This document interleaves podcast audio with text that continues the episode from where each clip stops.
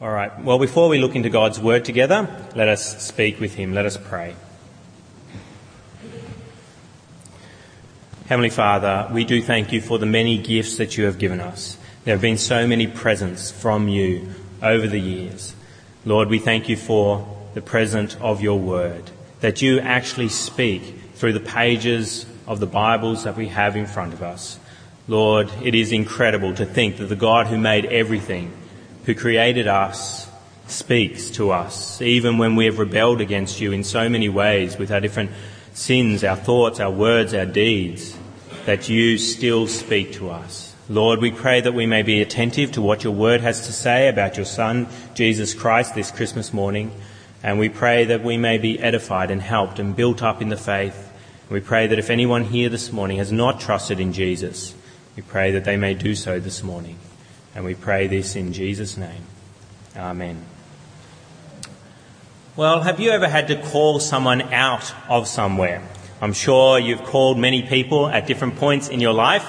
And uh, for me, uh, a morning now, I'm starting to call my son Joshua, who's three years old, out of his room. He's been trained from a very young age that he's supposed to stay in his room until I come and get him, until it's appropriate time for him to get up. Because otherwise, 5.30 would be rising time and, uh, and making a noise in the house. So we've trained him to stay in his room until I go in and get him. But now I'm trying to get him to have the habit of actually opening the door and coming out and, uh, and learning to dress himself and so that we don't have to do those things for him. It's a funny situation with his room because his room is, it's a good place. It's a place of security and, uh, and pleasurable things like toys. I mean, most of his toys are contained in his room and it's where his bed is and he loves his bed. But then it's also a bad place because when he does something wrong and we say, well, if you aren't going to do this, do you want to go to your room for some time out? He doesn't like to go to his room. It's one of these tense uh, things that's held in tension of, is my room a good place or is my room a bad place? Sometimes I'm punished there. Sometimes I experience great pleasure there. And so at different points we call him out of his room. If he's in there playing and dinner time is there uh, coming, we say, come out of your pleasurable place. But then at other times, like of a morning or if he's been in time out, we call him out because he is then released from his room and he wants to be out and amongst uh, the people who are in the house. And that is similar to what Egypt represents for the Israelites. Uh, we're going to be looking at uh, what Egypt is uh, for the Israelites and for Jesus this morning because it comes up in this account after Jesus' birth that Jesus ends up going down to Egypt. And Egypt is associated with good things, with security, security from famine, security from opposing forces that may be attacking. It's a place to get away to. Just like uh, getting away to Joshua's room is a place of good security, but then it's also a bad place. It's a place that is associated with slavery and pain for the Israelites as well. And so last Christmas we saw, if you can remember back, if you were here, that these, uh, that Joseph and Mary went down to Egypt with Jesus. We see that in verse 13 and 15 that an angel warns them to go there. Last Christmas we looked at that. So in verse 13 of Matthew chapter 2, if you've got a black church Bible, that's on page 956 and I encourage you to have that open as we look at this passage together. 956 of the Black Church Bibles. Verse 13 we read, When they had gone, an angel of the Lord appeared to Joseph in a dream. Get up, he said, take the child and his mother and escape to Egypt. Stay there until I tell you, for Herod is going to search for the child to kill him. So he got up, took the child and his mother during the night, and left for Egypt, where he stayed until the death of Herod. So uh, Mary, Joseph, and Jesus stayed there in Egypt until the death of Herod, and then we see them return in verses 19 through to verse 21 of the same passage, uh, uh, chapter 2. We read in 19, After Herod died, an angel of the Lord appeared in a dream to Joseph in Egypt and said, Get up, take the child and his mother, go to the land of Israel, for those who are trying to take the child's life are dead. So he, that's Joseph, got up took the child, that's Jesus, and his mother, that's Mary, and went to the land of Israel. Now, what is this all about? Why is this significant? Why does Matthew bother reporting that Jesus went to Egypt? What is the significance of this passage? Well, Matthew tries to tell us a little bit about why this passage is so significant back in verse 15. And that's the verse I want to concentrate on this morning as we consider Jesus and his birth and his early life.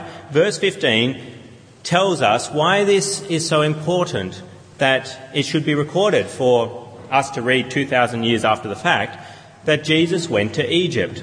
What does it say in verse 15? It says, And so was fulfilled what the Lord had said through the prophet, Out of Egypt I called my son. Out of Egypt I called my son. This is an old prophecy by our prophet who is Hosea. And we actually read this prophecy. Uh, Leslie read it for us just uh, earlier from Hosea chapter 11. And we see there that that prophecy is fulfilled in Jesus. Matthew's making this connection that what the prophet Hosea said many years earlier, out of Egypt I called my son, is actually fulfilled in Jesus.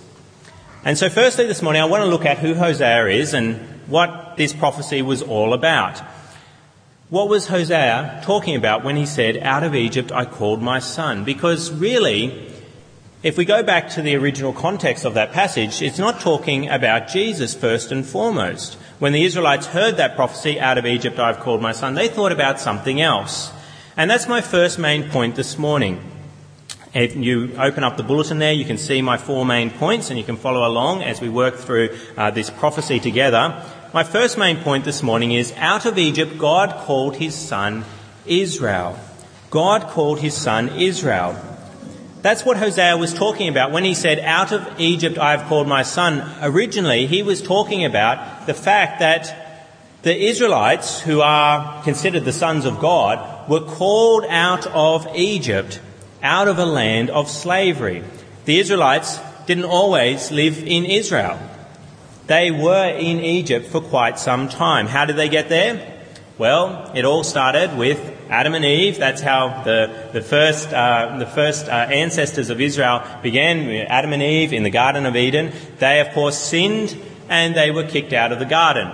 And then, basically, from the descendants of Adam and Eve, you end up with a guy called Abraham.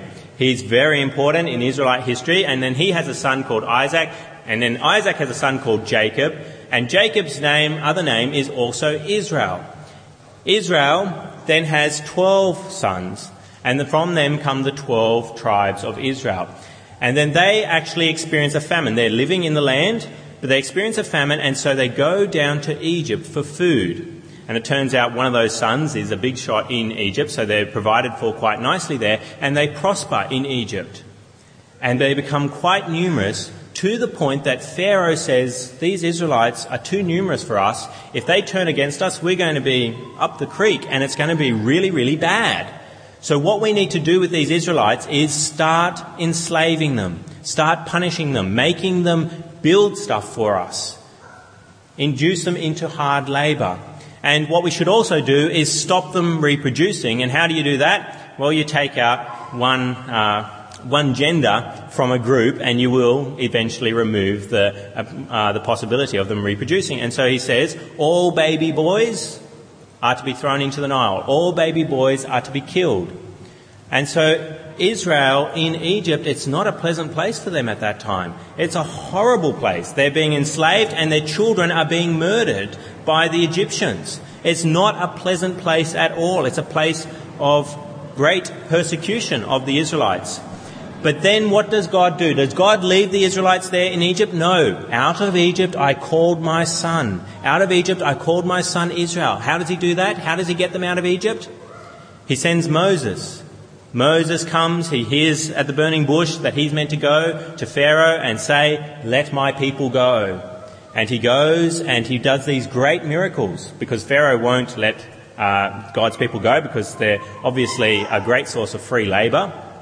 And so he won't let them go, but eventually the 12th plague comes, uh, 10th plague comes, and what happens?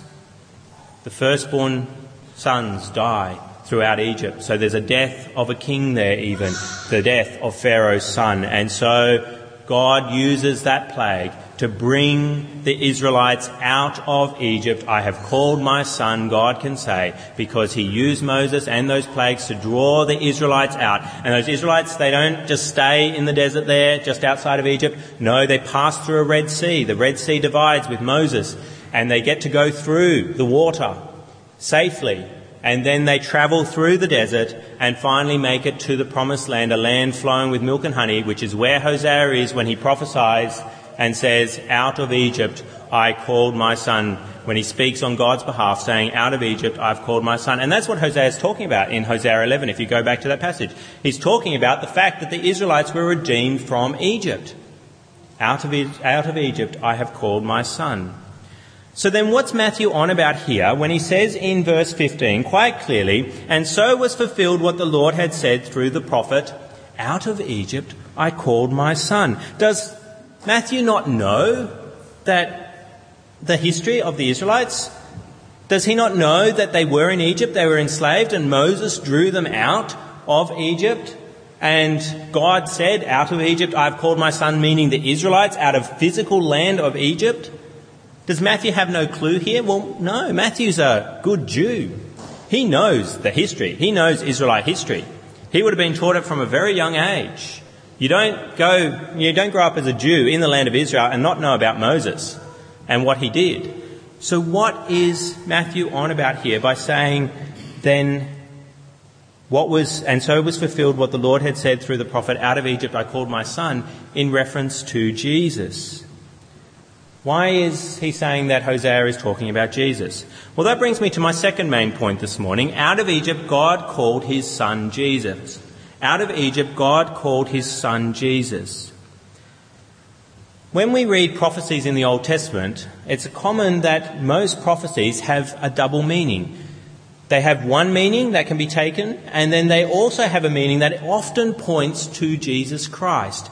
It's like there's a shadow in the Old Testament of something happening, which is really pointing to Jesus Christ. And that can be different prophecies or it can be even things that the Israelites used to do, like sacrifices. They sacrificed animals. Did those animals take away the sin of Israelites? No, those animals were pointing, when you cut a goat's throat, it was pointing to the fact that Jesus had to die.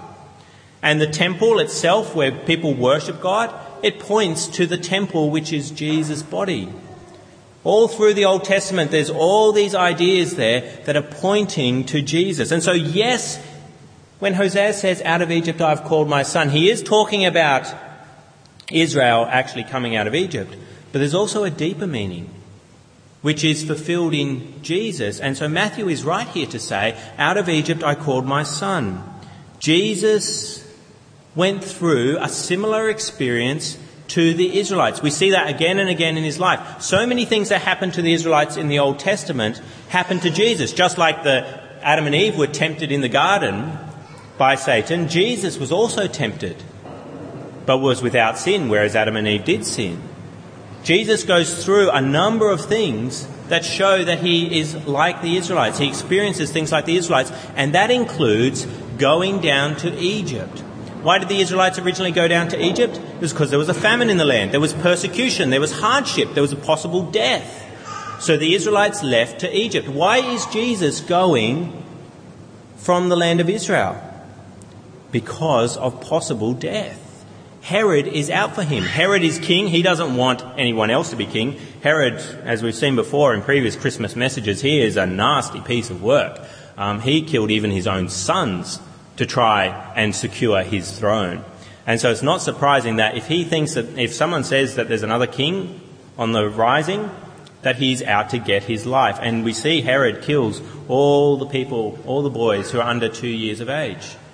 He's going around killing boys, just like Pharaoh, king of Egypt, was killing boys to protect his throne from an uprising from the Israelites. And so Jesus is in a bad situation in the land of Israel, and so he goes down to Egypt for security, just like the Israelites originally went down to Egypt for security. But we've got to remember that being in, in Egypt, it's, it's not the ideal place because you're away from God's people and you're away from God's land. So it's kind of this secure place, but also it's not the best place. The best place is to be out of the land of Egypt, back in God's promised land, back with the bulk of God's people. Yes, there were other Jews in Egypt, but the bulk of God's people are in the land of Israel. And that is where the temple is, that is where you can worship God in the place that He has set aside. And so Jesus experiences what the Israelites experienced. He goes down to Egypt and then he comes out of Egypt back once Herod is, is uh, once Herod dies. And so we see with the death of a king, just like the death of the son of Pharaoh ends up with the Israelites coming out of Egypt, with the death of a king, the death of Herod, Jesus is actually able to come back to the land of Israel. And so is fulfilled these words of Hosea. What are the words? Out of Egypt I called my son. They are definitely fulfilled in Jesus because he has been down to Egypt and then called back to the land of Israel, just like those Israelites so many years earlier were called back to the land of Israel. They're allowed to return through the death of a Pharaoh's son. He was, they were allowed to go back, and so it is that with the death of Herod, Jesus is allowed to go back and so Jesus, he travels and he even experiences a traveling through water uh, when he is baptized, just like the Israelites, and that was said to be sort of like a baptism for them. They go through the Red Sea. Jesus is baptized. He spends time in the desert, like the Israelites spent time in the desert. Forty years they were in the desert. How many days was Jesus in the desert being tempted by Satan? Forty days. Jesus experiences so much of what the Israelites experienced. Uh, we have that shadow there in the Old Testament pointing to Jesus. Now, is that it? Have we exhausted the meaning of this text? That out of Egypt I called my son is simply referring to the Israelites coming out of Egypt so long ago and then Jesus coming out of Egypt, uh, physically coming out of that land. Well, I think we can even take it to a deeper level. That out of Egypt I've called my son can actually be taken to another level as well. And that's my third main point this morning. Out of a spiritual Egypt, God called his son Jesus. At Christmas time, we remember Jesus' birth and his childhood, which is what we're looking at now, baby Jesus going down into Egypt and then coming back. But we've got to remember what Jesus did with the rest of his life. Yes, he was tempted in the desert, he was baptized, but what happened at the end of his life? Well, he was crucified. He was persecuted by the, the, the, leaders of the Jews and put to the cross. And so at Jesus' death, he is experiencing another form of Egypt altogether. He's experiencing a spiritual Egypt. And John, one of the apostles who wrote the Gospel of John, also wrote a book called Revelation which um, you may have heard of and is a very difficult book to try and understand. And he actually writes in Revelation verse 8, he calls Jerusalem itself Egypt. He says, Their bodies will lie in the street of the great city, the great city, which is figuratively called Sodom and Egypt, where also their Lord was crucified. He actually calls Jerusalem, where Jesus was crucified, Egypt. And it wasn't Egypt for Jesus. It was a place of security, Jerusalem, really, it's God's land, but it turned out to be a great place of hostility to Jesus. A great place of punishment and persecution. It was a, Egypt for Jesus, definitely.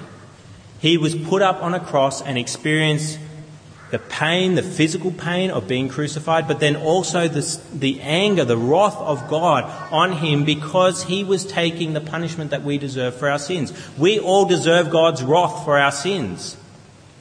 But Jesus, in his mercy, his love for us, goes to the cross and goes to Egypt on the cross for us. We deserve to experience Egypt for eternity.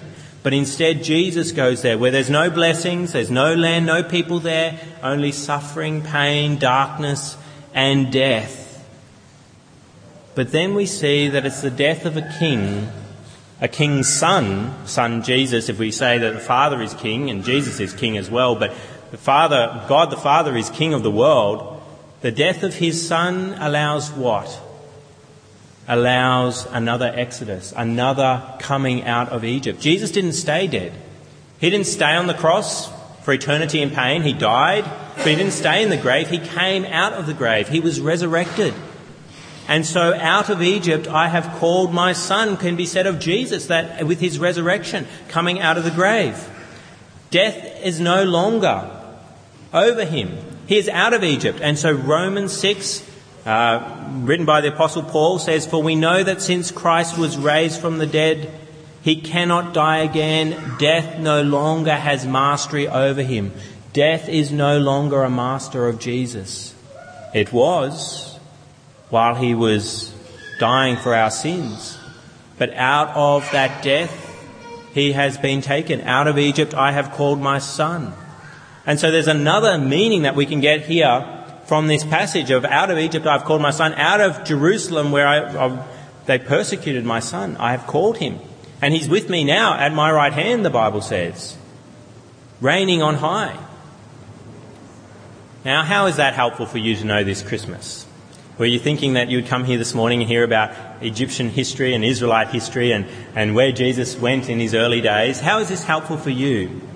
Well, I think we can take this, this prophecy to a whole other level and say, out of a spiritual Egypt, God calls sons and daughters. That's my fourth main point this morning. Out of a spiritual Egypt, God calls sons and daughters. Because realistically, we all are in Egypt right now. You might like the idea of going to Egypt. My wife if there's one planet, uh, place, uh, one nation she wants to visit, it is Egypt. She just wants to see the pyramids. And that may be you. But there is another level where you are in Egypt already, in the way that the Bible speaks about Egypt, about it being a place of pain and suffering and sin and persecution.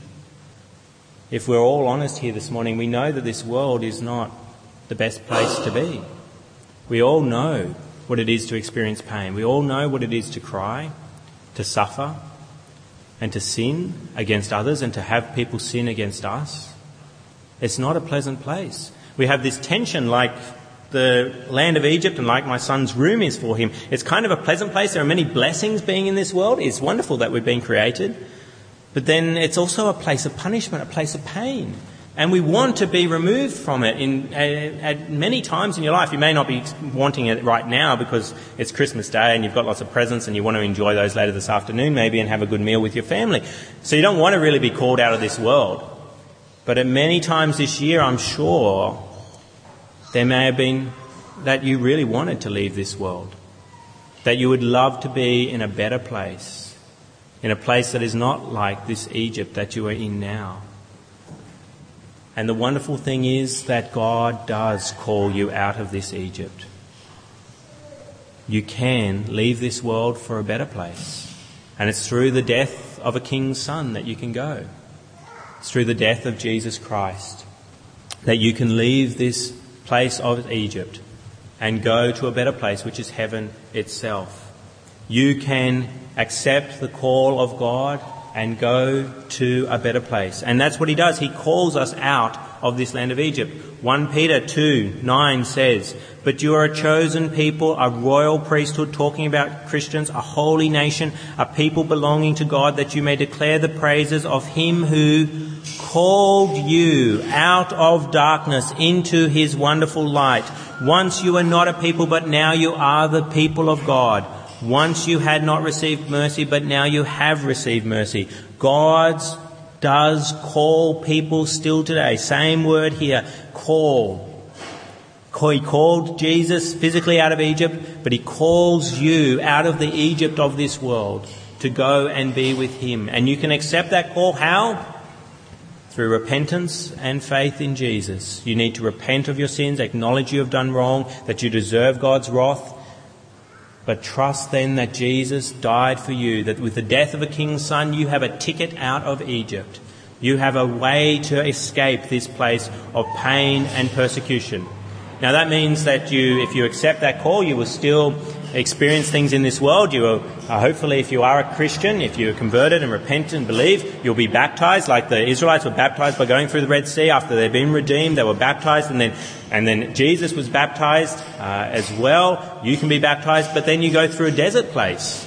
What's the desert place? Well, you're still in Egypt here. You still experience pain, and if you become a Christian, you may experience even more persecution. Egypt may get even worse for you. And many of our brothers and sisters around the world know that, how much harder it is. They go through a desert place. But it does not last. It may last for 40 years, may last for more than that. The Israelites were in 40 years in the desert, Jesus was 40 days.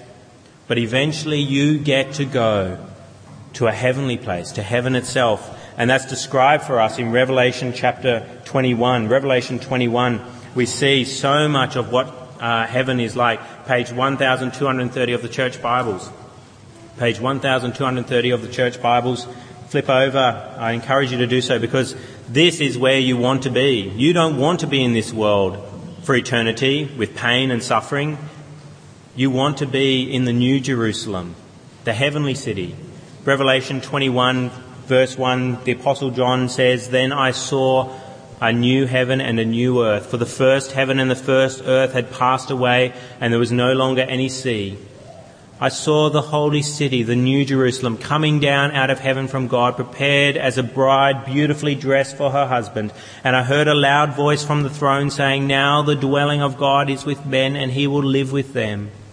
They will be his people, and God himself will be with them and be their God. And then verse 4, such a wonderful statement. He will wipe every tear from their eyes. There will be no more death, or mourning, or crying, or pain for the old order of things has passed away. And we see through this passage the description of the holy city um, in verse 11, uh, uh, uh, verse 10, and he carried away in the spirit to a mountain great and high and showed me the holy city Jerusalem coming down out of heaven from God. It shone with the glory of God and its brilliance was like that of a very precious jewel, like a jasper clear as crystal. It had a great high wall with 12 gates and with 12 angels at the gates. Uh, on the gates were written the names of the 12 tribes of Israel. And it goes on and talks about the streets made of gold and the, the way the, um, the 12 gates, verse 21, the 12 gates were 12 pearls, each gate made of a single pearl. The great street of the city was of pure gold like transparent glass. That is where you want to be. You don't want to be in this land of Egypt. You want it to be said of you, out of Egypt I have called my son. Yes, it can be taken for the people of Israel, that prophecy. Yes, it can be taken for Jesus coming out of Egypt physically. But he also left the Egypt of this world, which is Jerusalem, where he was crucified. And you also can leave that Egypt as well. So the question is this Christmas morning for you do you want to stay in Egypt, where you are in slavery to sin? You must admit that you are enslaved to sin because have you ever tried to stop sinning? And then you find yourself sinning again and again, no one is sinless. Only sinless person has been Jesus Christ. You are enslaved to sin. You'll make New Year's resolutions in a few days' time, maybe. You'll break those New Year's resolutions. You just can't help yourself. You're enslaved to sin. But there is a way out of bondage to sin, to Satan, and that is through God calling you out of this Egypt do you want to accept God's call this Christmas morning through repentance and faith? I encourage you to do so. Repent of your sin. Believe that Jesus died for you so that you do not have to pay for your sin. There's no greater present that you can receive this Christmas morning than a ticket out of Egypt. You may have not thought that you're going to come here and be told that you're in Egypt. Uh, you think you're quite firmly in Australia. You're in Egypt. But there is a ticket. You can leave Egypt this morning you can be on your way. It may be a bit of a journey before that, but you can be on your way. You can start your way to a heavenly home. Joshua is always delighted when he gets to be called out of his room, that place of punishment that he's there. Are you delighted this morning? Because you know this is not your home. Your citizenship is in a heavenly place. You have been, God has said about you, out of Egypt I called my son. Has he adopted you? Are you his daughter? Are you his son? And out of Egypt he has called you to belong to him. Let us speak with our God now. Heavenly Father, we thank you for what we learn about the life of Jesus. We thank you for the way that we see how he fulfills the prophecies of the Old Testament and he fulfills so many ideas that are contained there that are a shadow of him and point to him. Lord, we thank you that in Christ we experience so much of what he experienced and experiences even now. We experience a peace with you, a joy in you. We experience being called out of spiritual bondage to sin. and going from Egypt to rest with you. Lord, we pray that everybody in this room, it may be said of them, if not today, but one day soon, out of Egypt I've called my son. It is so precious a truth that we can be adopted into your family, that you actually call us your children. Lord, we pray that everybody in this room has repented of their sin, acknowledged that this world is not the place it should be, and so has turned to you in faith, trusting that Jesus Christ died for them. And we pray this in his name. Amen.